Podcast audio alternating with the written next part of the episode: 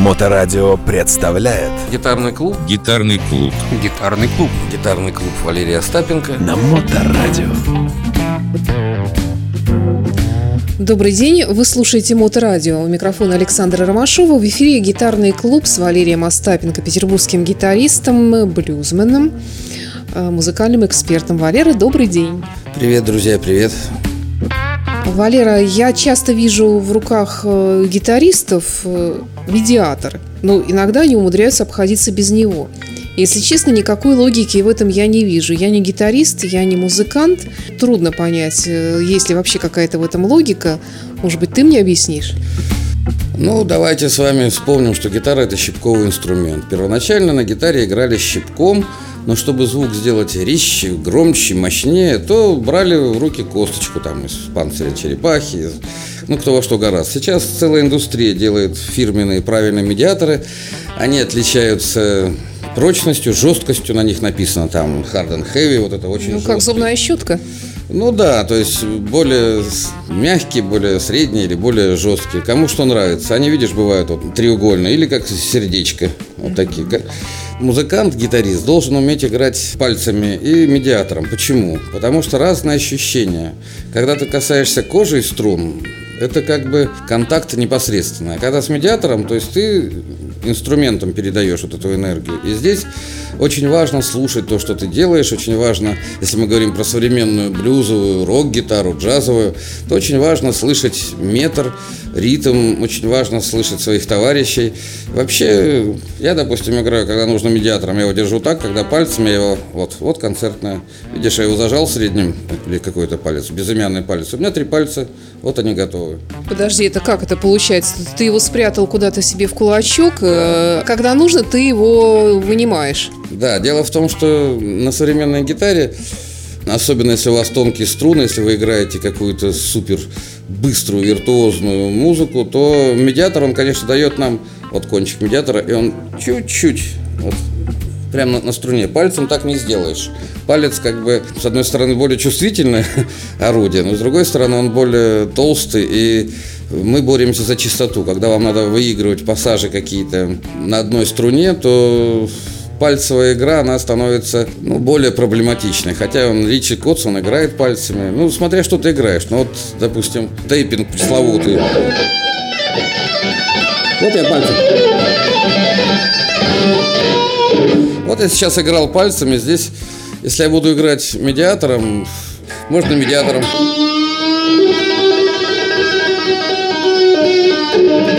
Вот я сейчас делал это медиатором более резкий удар, шлепок, что ли. Ну, медиатор дает нам, если мы его ставим под разным углом, мы можем играть разными ужасными звуками. Вот чем интересна электрогитара и почему она по популярности зашкаливает до сих пор среди всех инструментов.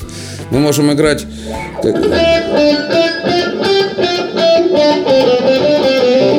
Видишь, все красиво. А можно делать так.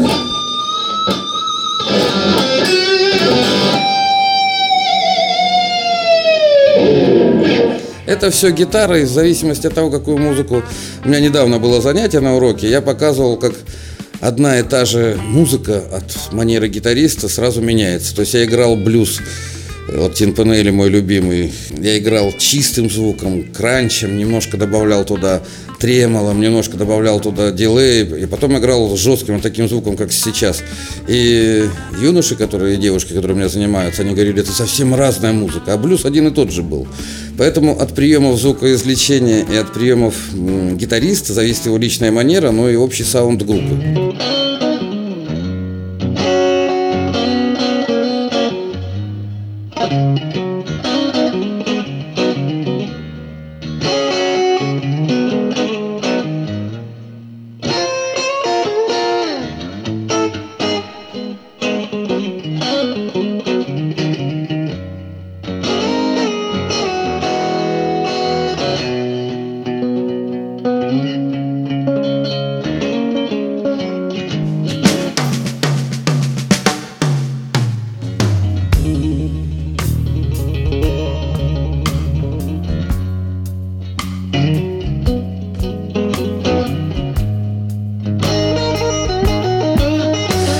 Немножко заумно, наверное, для слушателей.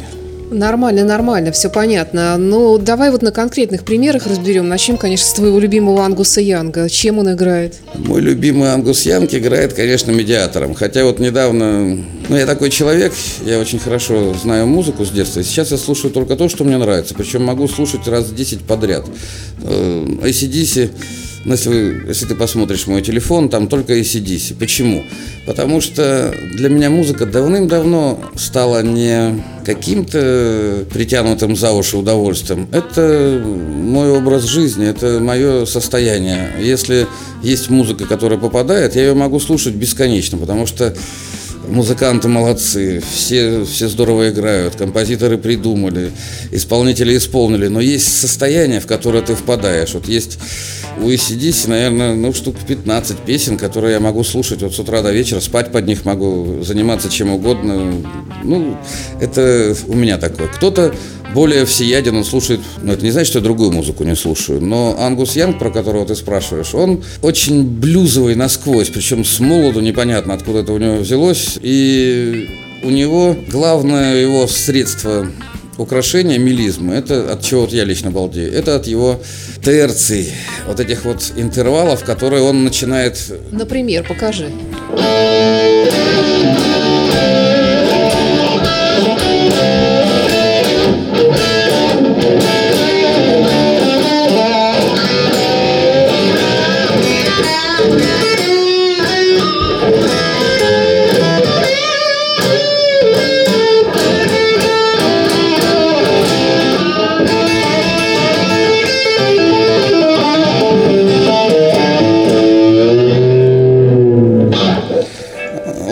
Это то, что пришло в рок из блюза, и то, что рокеры на ACDC, напомню вам, они искали себя, они играли...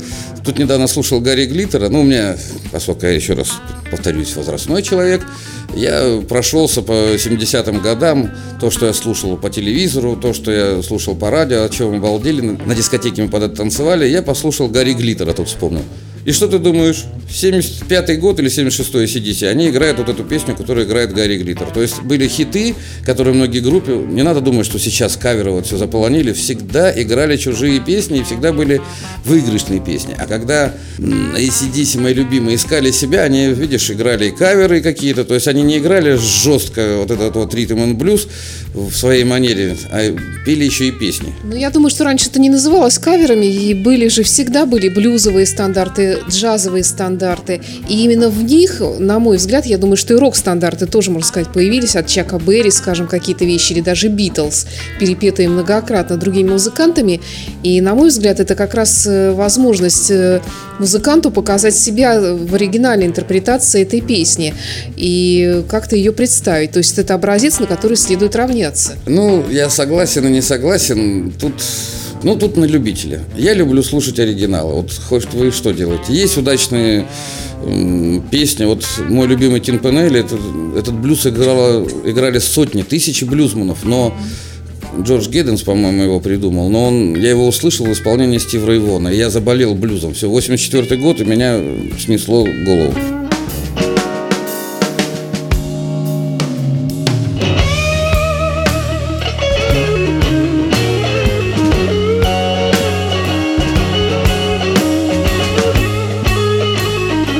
Раз мы упомянули Стиви Рэй Вогана, а он играл медиатором? Ну, вообще он медиатор, да, такой человек. Ну, видишь, медиатор есть еще какой. Вот я держу медиатор, у меня свободно еще два пальца, я могу еще вот что делать.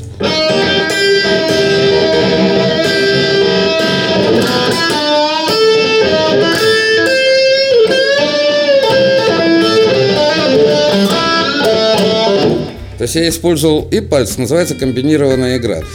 Я к этому пришел, когда выронил на ответственном концерте медиатора, мне пришлось играть пальцами, я их стер в кровь. У меня гитара была вся в кровище, но я был гордый, то есть я не это сам, все сказали, какой крутой гитарист. А мне было больно касаться струн, я себя заставлял, плакал там, я не знаю, давился слюнями и отыграл концерт, зато получил кучу похвал, подумал, а пальцы-то для чего гитаристу даны? И вот стал тоже практиковать. Ну и последний, наверное, кого хотелось бы сегодня вспомнить, хотя эта тема для разговора бесконечная, это, конечно, Марк Нуплер, который э, очень необычно всегда держит руку на гитаре. Ты нам уже много раз рассказывал, но я думаю, что слушателям Моторадио это тоже будет интересно услышать. Э, старик Нофлер, он вообще ученик Чета Аткинса, но не сразу. Он сам вот эту манеру э, высекал. И я тоже очень много раз смотрел на его руку, думал, как же так? А фишка в том, что он пальцами играет как медиатором. Ну вот э, пассаж в стиле Марка Нофлера.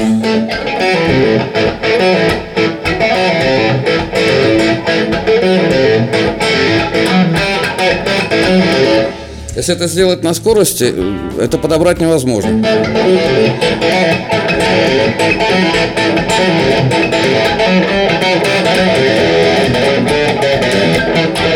Видишь, я как медиатором играю. Это, кстати, кантривая такая манера.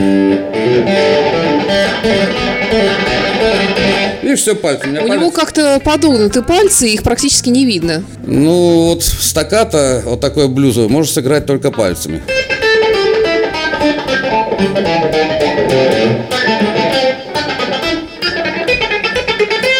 Это манера Новшера, она меня тоже завораживала. ACDC, 78 год, э, Нопфлер, я из-за них стал, в общем-то, музыкантом, потому что ACDC меня убивали вот этим звучанием, как будто тысячи пьяных виолончелистов сидят в яме где-то там и перед смертью поют. Я думаю, как же так? Это же не... Я видел топочущих вот этих вот из бездны, из ада каких-то монстров. А когда играл Нопфлер, его гитара просто выворачивала меня. Я есть не мог, я ничего не мог делать. Если у меня был океан, самый крутой приемник, мне подарили родители в 70 таком 76-м, по-моему, году. И я на нем слушал то, что здесь ну, подавлялось, я там это слушал, и когда я услышал Нофлер, это были мои лучшие записи.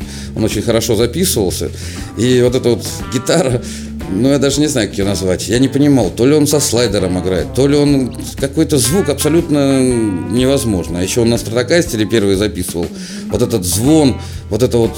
Ну, про гитары мы с тобой сто раз уже говорили, но...